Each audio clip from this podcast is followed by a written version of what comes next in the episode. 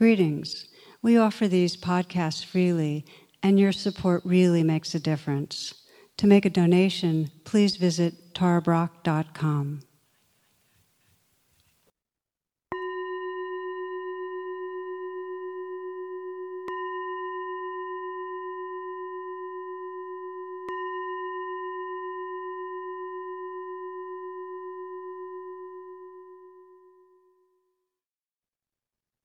Namaste. Welcome, friends. I hope you're entering this new year in good spirits.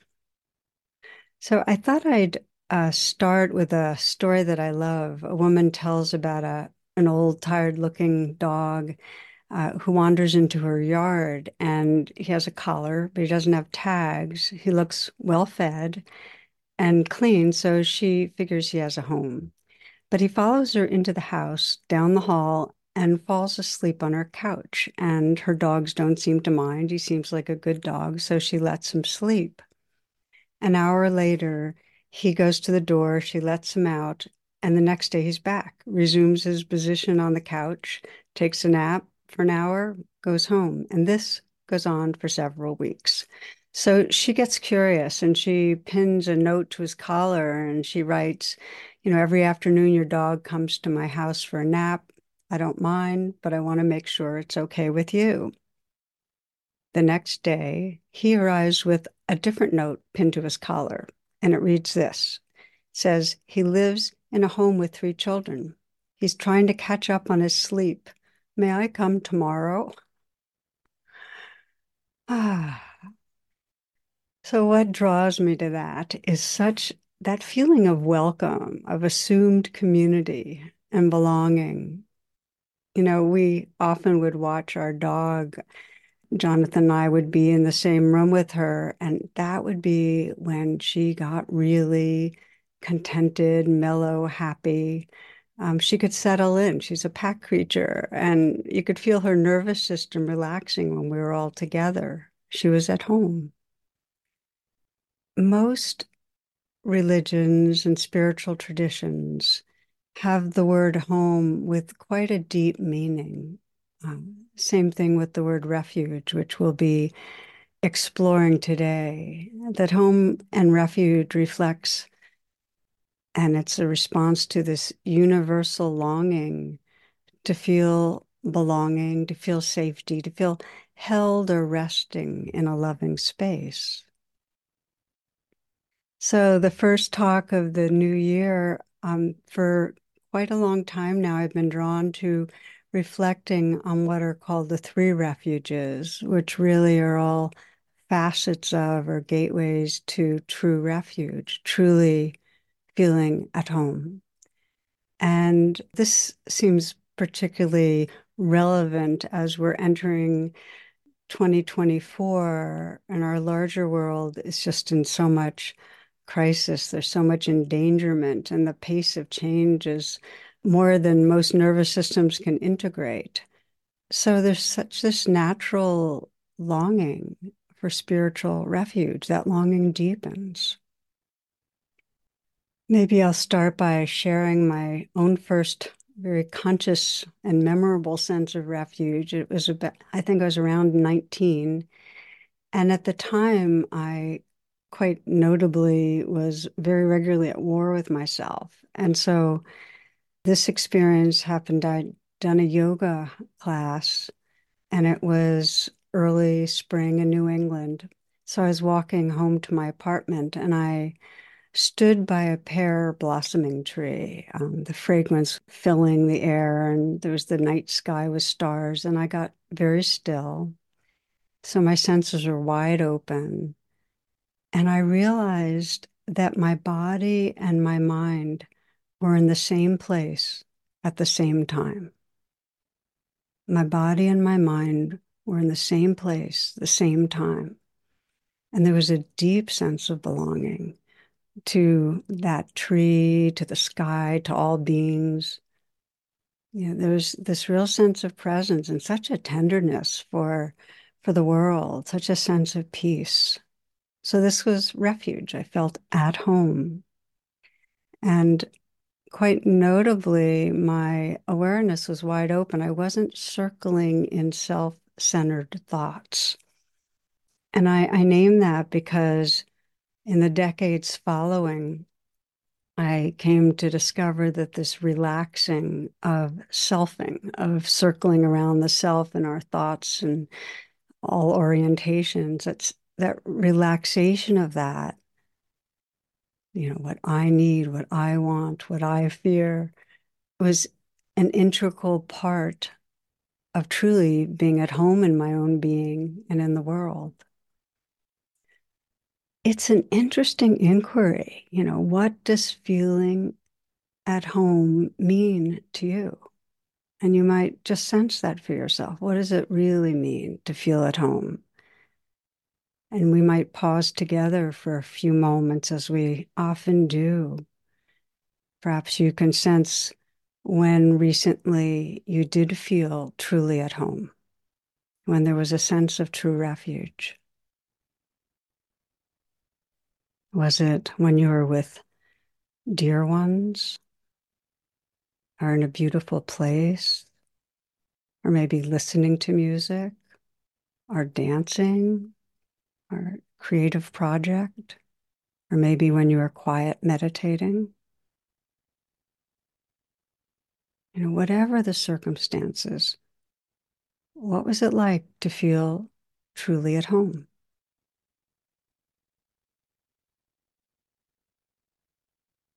And what allowed you to feel truly at home?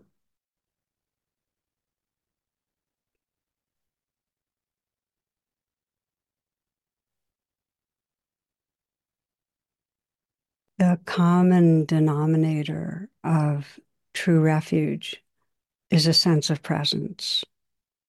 When we feel truly at home, we'll also notice in the background there is a sense of presence. Now, maybe when I invited you to reflect, you found that there has not been that much of that sense of homecoming. Um, and the block to presence, the block to refuge, is unprocessed fear. I mean, if we really examine, and you might sense this, there's a kind of persistent background hum of fear a lot of the time. And it's what drives the self centered thoughts that keep us from feeling at home. It drives our busy doings. So we can often move through the day really preoccupied and anxious, always thinking there's a problem to solve, that there's something to do or to work out that if we're not busy or vigilant, something bad will happen. And often the sense that we're not prepared for what's next, that there's something around the corner that's going to be too much to handle. I suspect you've noticed this. And in a big way, this, this hum of fear comes from our basic vulnerability as mortal creatures. I mean, if we're really looking at our lives. We could there's there's whole domains we can control and manage, but the really deep, big swaths of life are out of control. You know, our emotions, the process of aging, sickness, death, losing others, the weather, what other beings feel and do. You know, it's it's out of control and humans through the ages have apprehended this core vulnerability. So, William James wrote this he said, All religions and spiritual traditions begin with the cry, Help.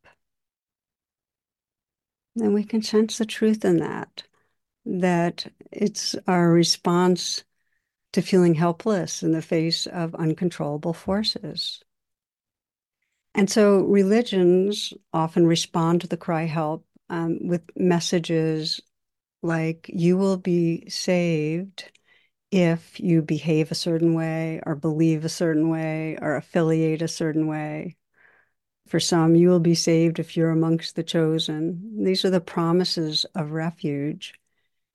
Yet the contemplative, the mystical depths of most religions and spiritual paths point to something qualitatively different that the only true refuge is in reality. That's the only true refuge in reality, in isness or beingness, in what we are beyond the story of ourself or others. The only true refuge is reality itself. And it's the poets have said it in a million different ways. Kabir writes, The God you love is inside, it's what's here now. So, the core inquiry in all spiritual traditions is, you know, what is the pathway to realizing true refuge, to homecoming?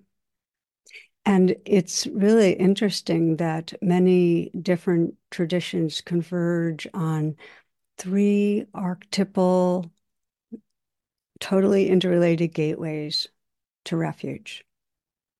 And they're different faces of the same gem. And the words that I think best express them are awareness, truth, and love. And as, as we'll discuss in Buddhism, in the Pali script, um, these are described as Buddha, Dharma, and Sangha. And that if we learn to deepen our attention in to e- any of these portals, we come into reality. Okay, so it's natural that we move through life seeking belonging, seeking safety, seeking peace. And yet, rather than presence, rather than reality, what's true in the moment, we habitually leave presence and go for what I call false refuge. And it's not false because it's bad, it's not a good bad thing. It's false because it actually obscures the portals to true refuge and it doesn't deliver. In other words, it doesn't give us the peace, the safety, the freedom we seek. We need to be on to our false refuges you know, we need to be onto them so we have the choice to undo what's keeping us from what we long for. And so I'll I'll, re, I'll spend a little time with this and review just so you can sense as you kind of as you're entering this new year, what are the false refuges that you're habituated to, and just to bring more awareness because awareness is the superpower that undoes them. So, false refuges are triggered by our survival brain, which is designed, it regularly signals to us something's missing so that that's a way to ensure that we'll go after food, sex, shelter, things that help us survive. And it regularly signals something's wrong so that we keep activated to protect ourselves. And yet, as as we know, and you can see this in our evolutionary unfolding, the sense of something missing is no longer hitched to survival. We can have enough to eat. We can be okay on that level. And yet it still drives us. There's this, what the Buddhists call if only mind. If only I had more fill in the blank, I'd feel better. And it leads to grasping. It leads to grasping on having more food or more drugs or more money or more possessions. I, I often think of Rita Rudner, who wrote, Someday I want to be rich. Some people get so rich, they lose all respect for humanity. That's how rich I want to be. you know, if only mind. And when we're in if only mind, no matter what it's hitched on, there's not a sense that now matters. In other words, if something's missing, we're leaning towards a future time, and that's when there'll be real life. That's when life will be meaningful. You know, we're waiting um, till we're pregnant and we can have a child, or we're waiting for an intimate partner. I should probably reverse those two. um, we're waiting for a different size body. We're waiting for a promotion. We're waiting for our teen to get into a certain college or we're waiting to retire. But there's a sense that real life is ahead. And we leave reality right here. We're not here for life. Now, a major false refuge comes from the sense of not good enough. What's missing is feeling good enough. So that leads us chronically trying to be someone who's more and different.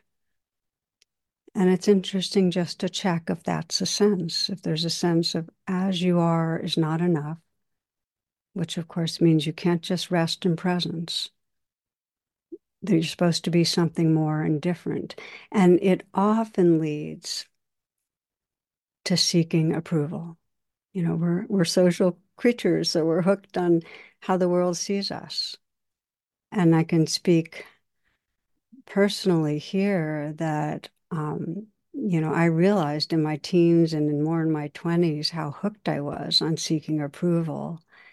Um, you know, looking good, impressing with knowledge or grades or political work. And then as then when I got involved with yoga and meditation, um, you know, being the best yogi, trying, you know, just trying to prove myself. And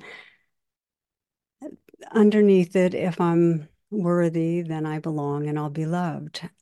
But I was hooked.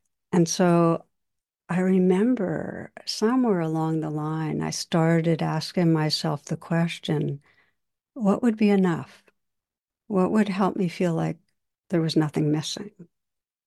You know, and and over the last decades, there have been two major insights from that question. You know, what would be enough? It's a really, it, it really helped me.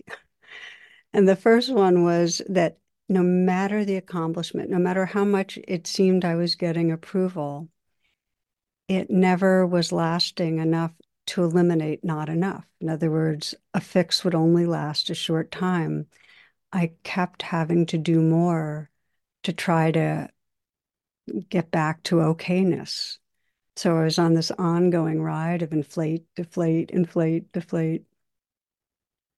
The second realization was that the moments of truly feeling enough, intrinsic worth, belonging, had nothing to do with approval. They were not hitched to accomplishing anything.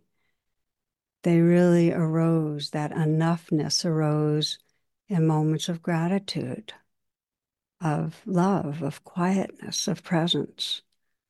And in those moments, there wasn't even uh, identification as a self. I wasn't concerned with self. You know, I remember one retreat I led, and there was an elderly woman. I say that, and I realize she's probably elderly as in my age. Gets distorted as you get older. Um, and she touched, as I described, those moments of enough as I am, nothing missing, and really deep peace. And when we met, she shared, sadly, really, why did I have to wait so long to realize I didn't need to keep proving myself? That the moments of proving myself were actually blocking the sense of enough.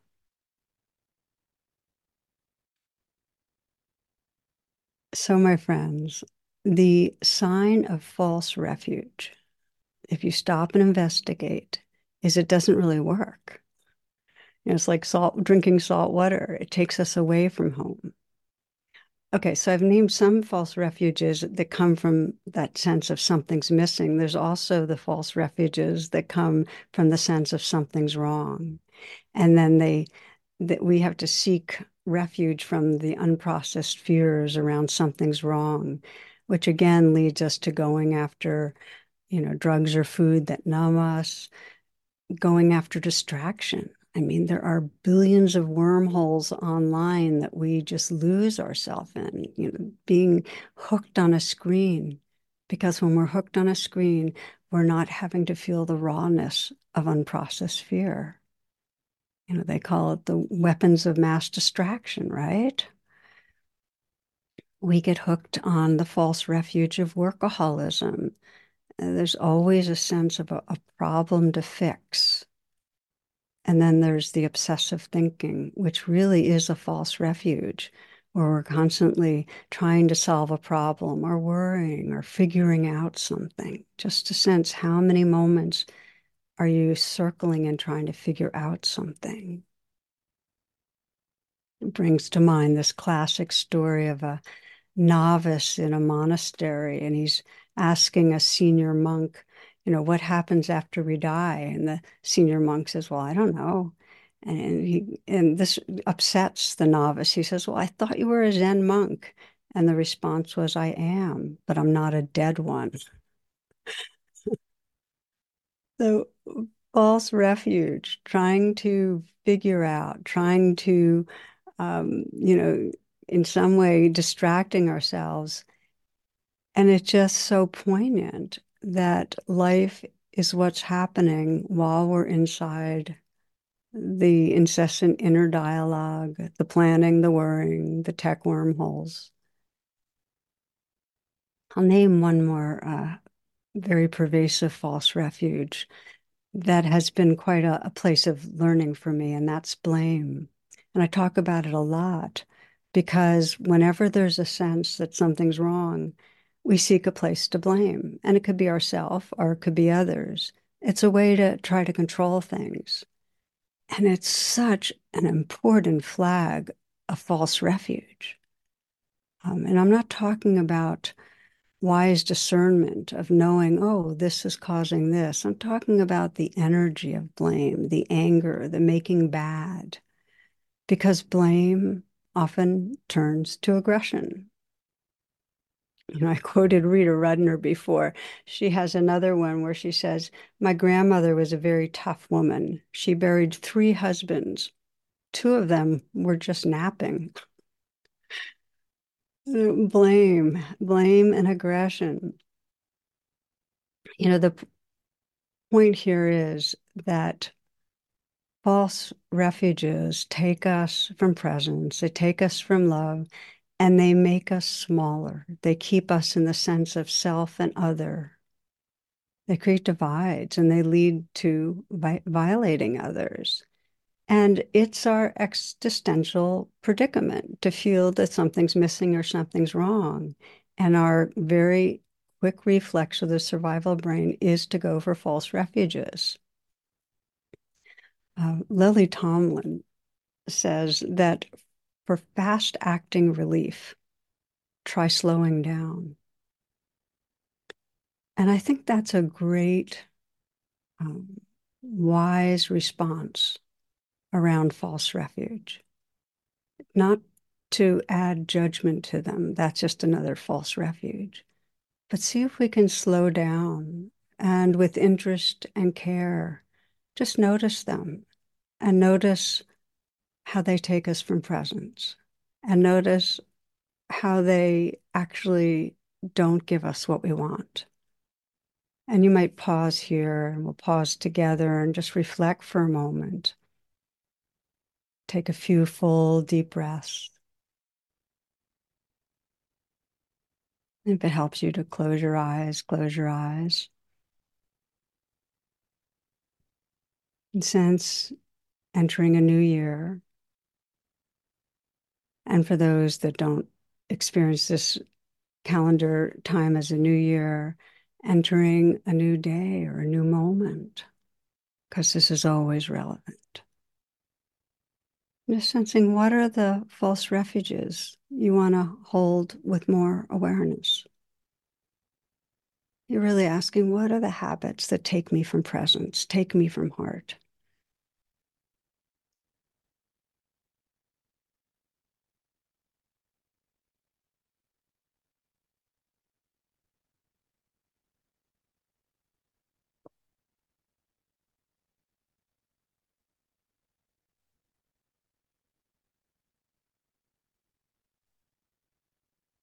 Again, not judging, just bringing the power of awareness to what's here, noticing that they don't actually bring you what you long for.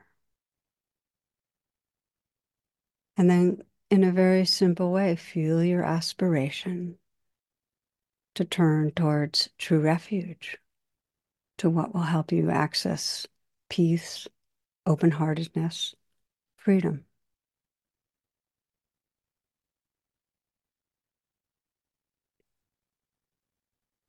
So, as I mentioned, uh, in Buddhism and all the, you know, deep spiritual contemplative paths, there's this inquiry of what really brings true refuge. And so we'll reflect on the three portals of truth, love, and awareness. Um, and with each, there are two dimensions we'll look at. And one's the outer like in our in our lives how do we take refuge in what we're doing in our activity that um, wakes up that dimension of true refuge? And then there's the inner practice. What is the inner experience that we can explore? And we'll start with refuge in truth which in buddhism is called refuge in the dharma and truth means the path, the way things are, the living reality. And the outer way that we take refuge in the Dharma or in truth is by engaging in whatever supports presence, whatever supports more presence. And for many of us, it's taking the time for a retreat, whether it's emptying a day so that we can have some quietness, or doing three days or a week or a month, whatever we can do, but doing a meditation retreat. For others, it's doing the training that comes with a meditation course or having a meditation group that we practice with.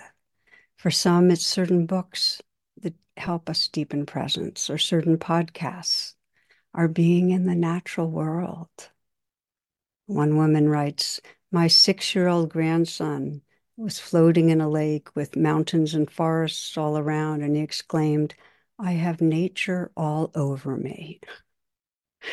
I love that. Presence with nature reveals our nature, it reveals truth. It's it connects us with that intrinsic life loving life energy that the sentience that we share with the entire living world with animals and trees and plants and birds and insects. When we're in the natural world we realize who we are beyond a separate self which is the freedom of true refuge. So the outer gateways of refuge in truth refuge in dharma or whatever deepen presence. And it's really an ongoing exploration and experiment. Uh, what helps to increase your presence with life, a direct experience of living reality. The inner practice of refuge and truth is paying attention to what's here and now. And the two questions that can help us find this inner refuge is what is happening inside me right now? And can I be with this? With care, can I be with this? What is happening inside me right now? And can I be with this? Those two questions are the essence of mindfulness, the practice we often do together, mindful presence.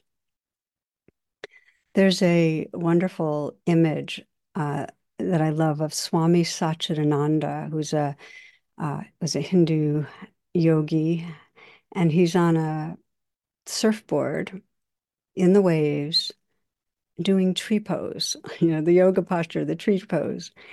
And the uh, caption underneath is You can't stop the waves, but you can learn to surf. And I think that's great instructions for taking refuge in truth. The portal of truth is that the waves are going to keep coming the waves of life, the challenges, the joys, the sorrows.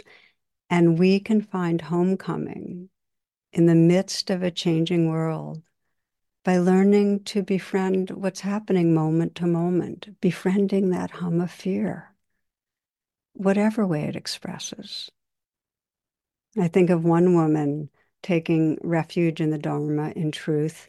Um, she was at a new job, super qualified, but uh, the CEO of this company was a harsh, critical guy, cut people off. He was intimidating, and she got anxious around him. And her, she described having brain freeze at the weekly executive meetings. And so I asked her what she did before the meetings, and she would busy herself. I mean, she took false refuge. She would try to do things, organize her emails, and so on. And so I invited her to explore what it really meant to take refuge in truth before the meetings. And we practiced a little and asked those questions What is happening inside me right now? And she could feel the fear in her body, her heart kind of cl- clutched and her, you know, heart racing and so on. Can I be with this with, with care? And what she found when she asked that question was a sense that, oh, well, I can be with this. This this is just part of me. It belongs. And I use that language a lot. This belongs. It's like a wave in the ocean. And what she realized as she kept paying attention is that fearful part in her just wanted to be accepted. It wanted it to be okay that it was there. It didn't want her to feel bad or wrong for having fear that is so wise. So, what she would do during the meetings, fear would come up, and some part of her, she'd kind of whisper to herself, This belongs. It's okay. And she'd still feel anxious, but there was more space, more inner freedom, because she was taking refuge in truth. She wasn't running from reality, she was opening to reality. And in the moments that we truly open to reality, take refuge in Dharma and truth, no resistance, we discover an openness, a peace and freedom beyond our fears. This is the poet Danna Faulds. There is no controlling life. Try corralling a lightning bolt containing a tornado. Dam a stream and it will create a new channel. Resist and the tide will sweep you off your feet allow, and grace will carry you to higher ground. The only safety lies in letting it all in the wild and the weak, fear, fantasies, failures, and success.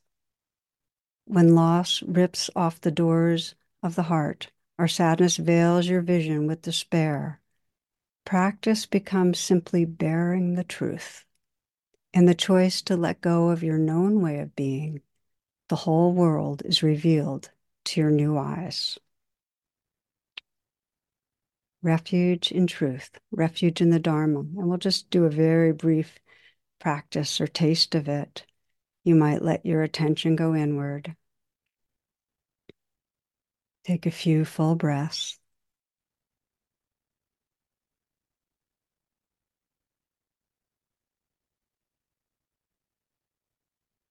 And scanning your life, just send some situation that feels difficult, that throws you off balance, brings up some challenging emotions where you get reactive.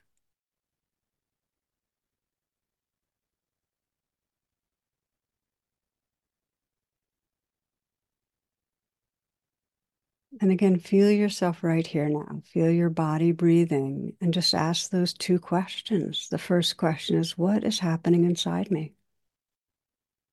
And if it helps to put your hand on your heart, really contact your body and what you're feeling, breathing with what's here. What is happening inside me? And can I be with this with care? Can you say, This belongs?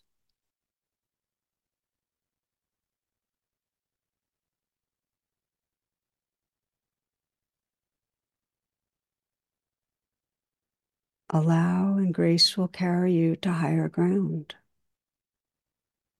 Just breathing, feeling what's here.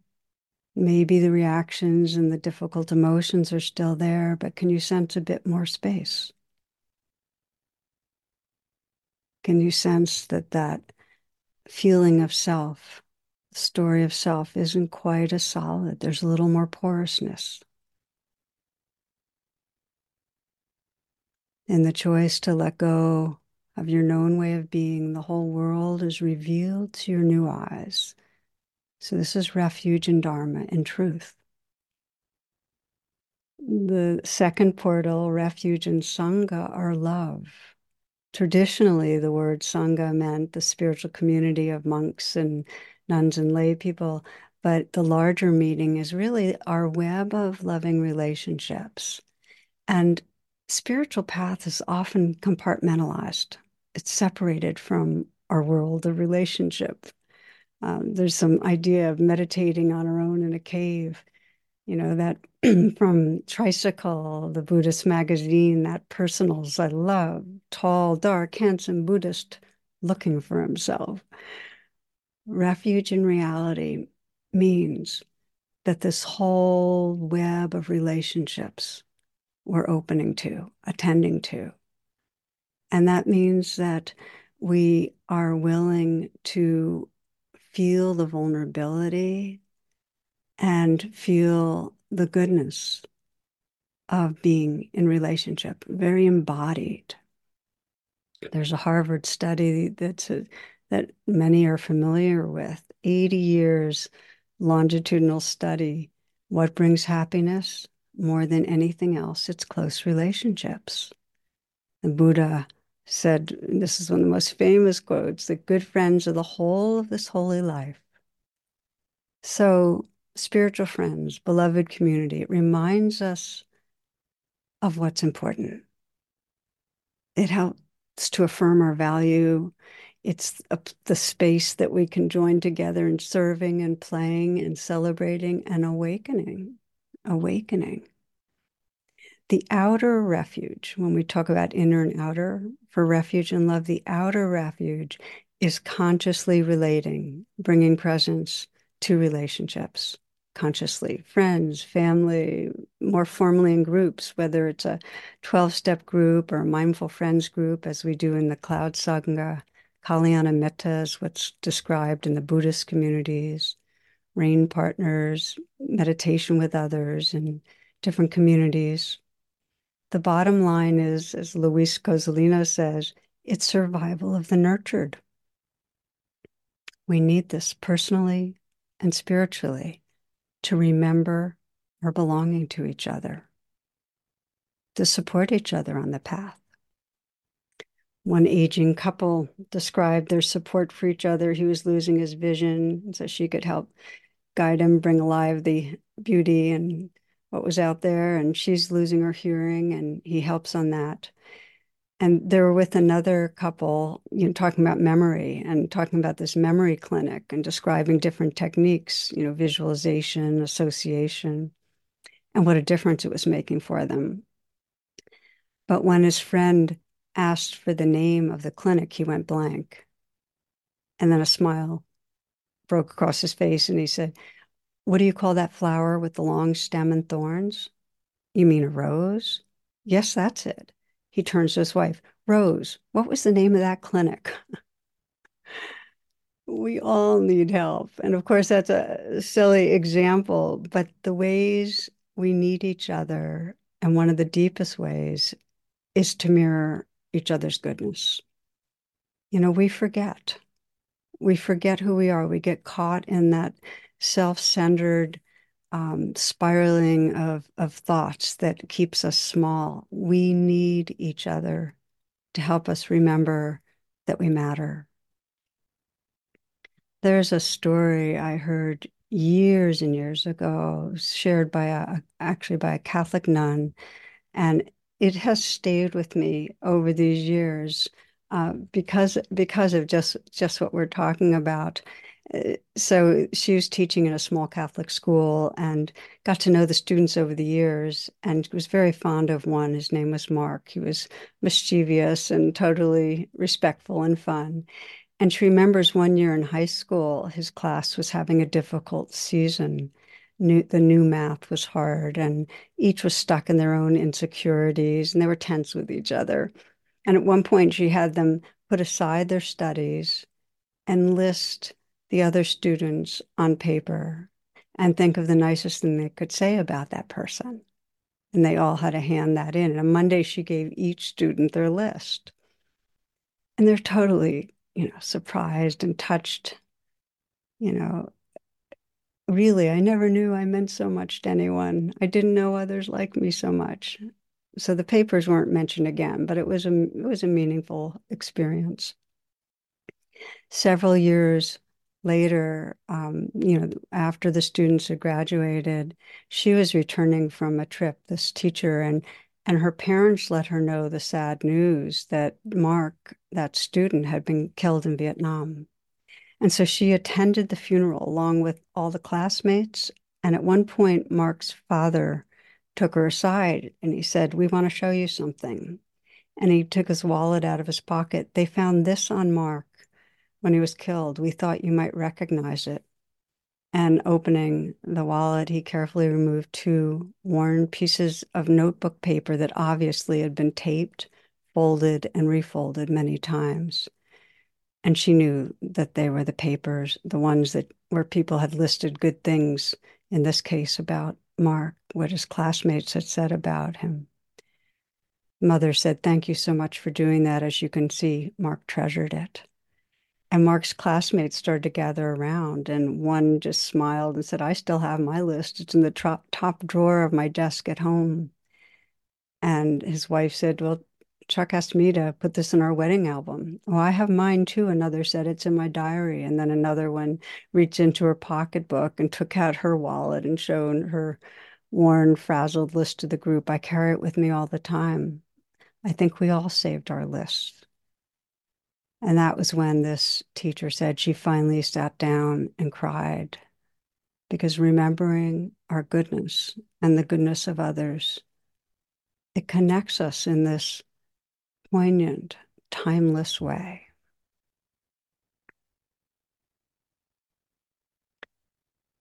This refuge in love, refuge in Sangha, naturally extends to the wider community.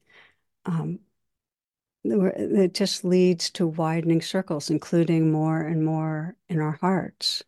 I think of St. Teresa of Avila says, only at the shrine where all are welcome will God sing loudly enough to be heard. So, last element I'll mention about the outer refuge of Sangha, of being uh, awake in relationships, is that it really takes intentionality and willingness because we tend to want to hide our vulnerability. You might listen to the words of the poet Mark Nepo. He's so good. He says we waste so much energy trying to cover up who we are, when beneath every attitude is the want to be loved, and beneath every anger is a wound to be healed, and beneath every sadness is a fear that there will not be enough time. When we hesitate in being direct, we unknowingly slip something on, some added layer of protection that keeps us from feeling the world and often that thin covering is the beginning of a loneliness, which, if not put down, diminishes our chances for joy. It's like wearing gloves every time we touch something and then forgetting that we chose to put them on. We complain nothing feels quite real. In this way, our challenge each day is not to get dressed to face the world, but to unglove ourselves so that the doorknob feels cold and the car handle feels wet and the kiss goodbye feels like the lips of another being, soft and unrepeatable.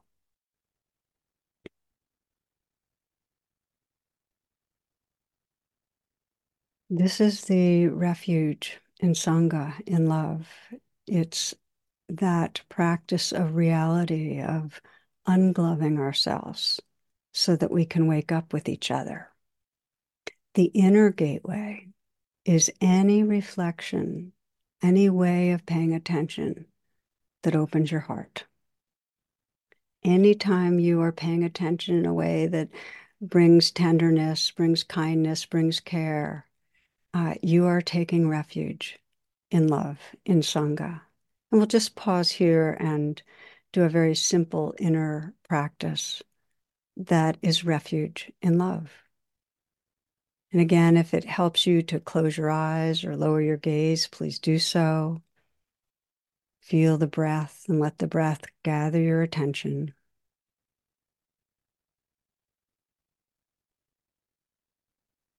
Bringing to mind someone that you care about, that you feel a connection with that's uncomplicated.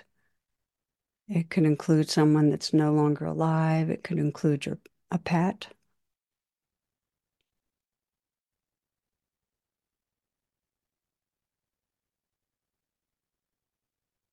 And take some moments to sense what you love about this being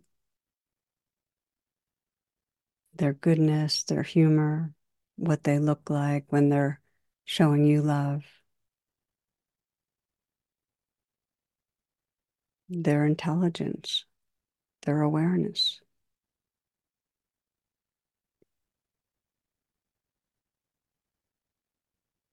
Imagine letting them know what you appreciate, letting them know their goodness.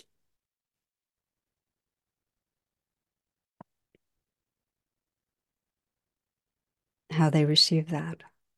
Just imagine.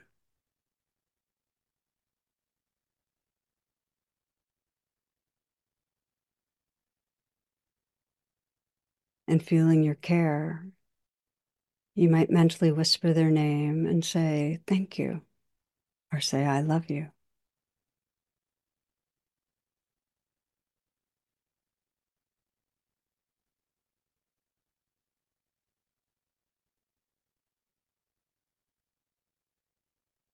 And sensing the quality of tenderness and of togetherness, of the invisible yet very real link connectedness,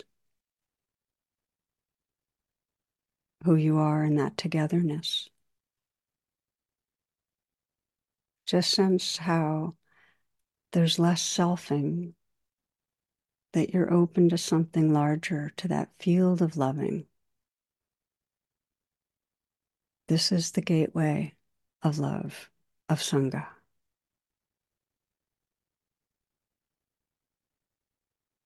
You might take a few breaths and open your eyes. And the last gateway, the last facet on the jewel, is described as taking refuge in Buddha, in Buddha nature, in awareness. And the word Buddha means awake, awake awareness.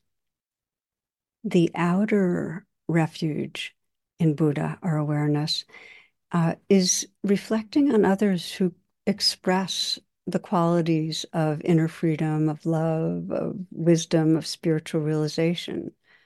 So, whoever inspires you in that, for some, it may be the historical Buddha who reminds us really the whole teaching of the Buddha is you have the potential to wake up, to be free.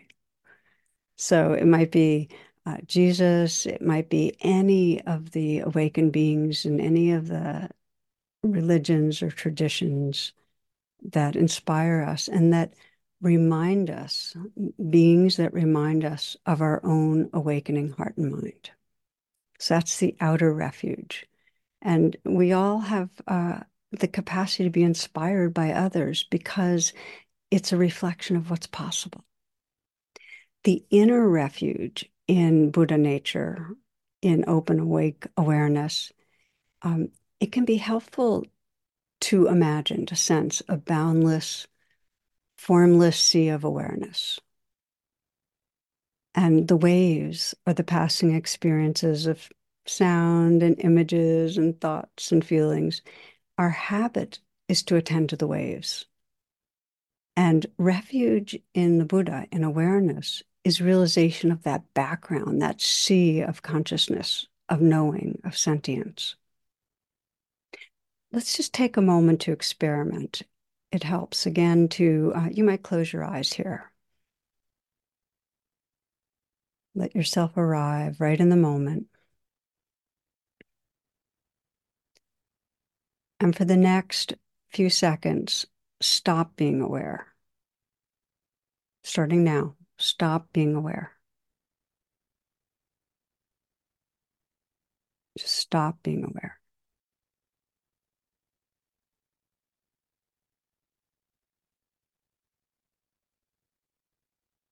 Okay, that's enough. Does it becomes clear? Awareness is always here. Now take a moment to just notice the awareness that's here.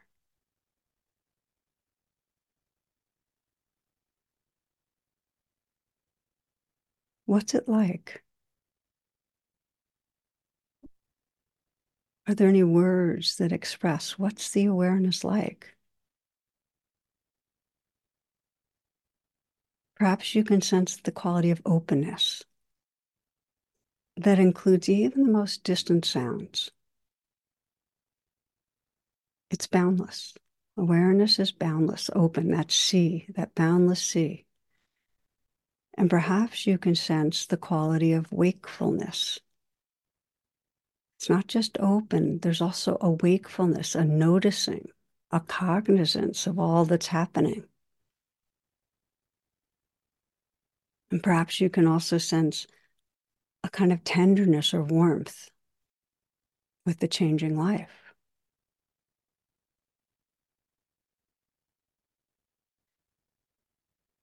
You might feel the sensations that are living through your body right now your hands, your heart, your belly.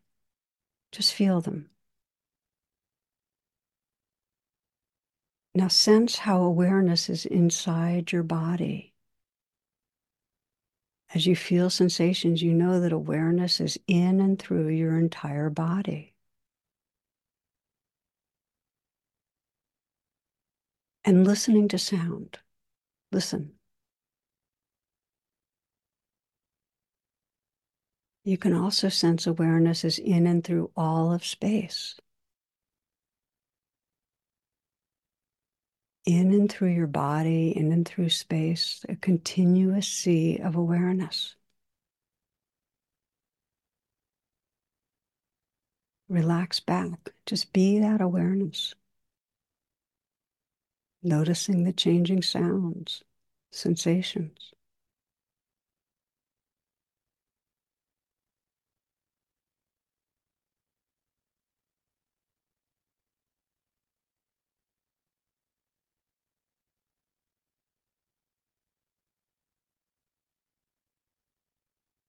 Now, it's quite natural that the mind focuses on a certain sound or a certain sensation or a thought. And when that happens, to reconnect with the sea of awareness, just ask, what's aware of this? What is listening right now?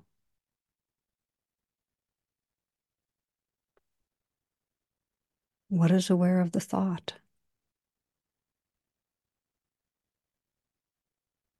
There's nowhere to land.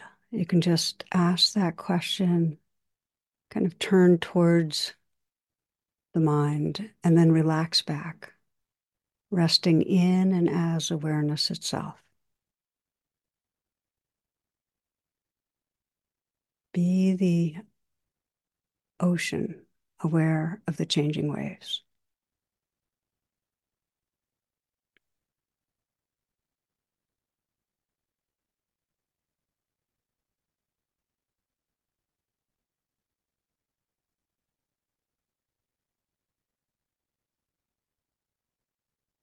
The teacher Sri Nisargadatta says, as you watch your mind, you discover yourself as the watcher. When you stand motionless, only watching, you discover yourself as the light behind the watcher. That source alone is. Go back to that source and abide there. If you stay in open awareness, you find that it is permeated with a light and love you have never known, and yet you recognize it at once as your own nature.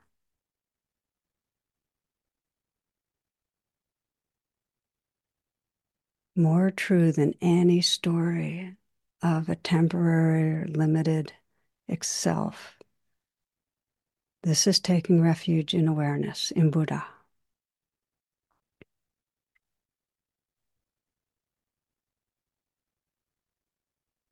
Okay, my friends, you might take a few full breaths. So, this talk uh, and these reflections are the different gateways to true refuge, homecoming. You know, if we look at daily life, yesterday, today, we can see that there was a lot of forgetting. We were in trance, all of us, on autopilot at times, the false refuges. And there's also moments of remembering where there's more presence, you know, more homecoming. And I often think of the whole path as forgetting and remembering. And that these three gateways, when they're conscious, can deepen remembering. And what are we here for? You know, but to remember to become all that we are. So we practice bringing presence to truth. What is happening right here? And can I be with it? Bringing presence to love, opening to our shared vulnerability and hurts, and to the intrinsic goodness that's here, offering our care. And we take refuge in awareness, noticing that behind any experience, there's wakefulness and space, a formless presence that's our home. And here's the thing that depending on your temperament, you might emphasize one gateway over another. They all activate each other, and all of them serve to awaken us beyond a small self and reconnect us with the peace and the freedom of what we really are. You know, in the Buddhist tradition, there's a simple reflection of taking refuge. It's often used at the beginning of a meditation.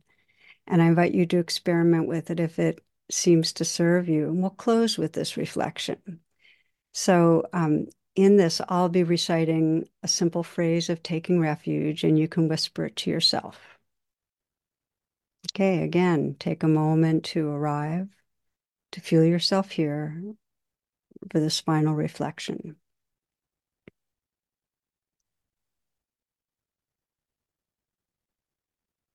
I take refuge in the Buddha, in awareness.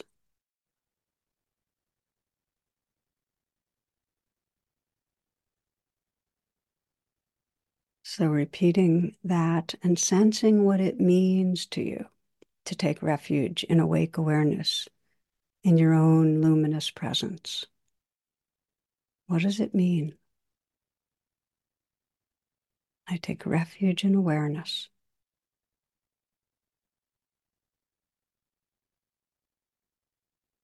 I take refuge in the Dharma, in truth, and sense what it means to you to take refuge in the aliveness of the present moment.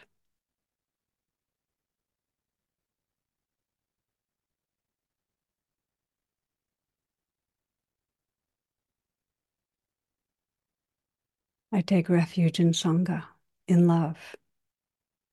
And again, sense what it means to take refuge in loving, refuge in living with an open heart.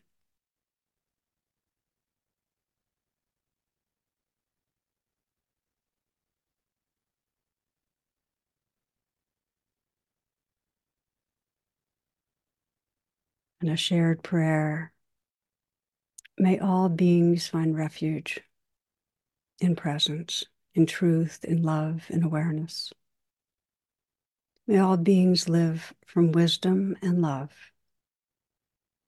May all beings experience a growing inner freedom. And may there be peace, justice, and compassion in our world.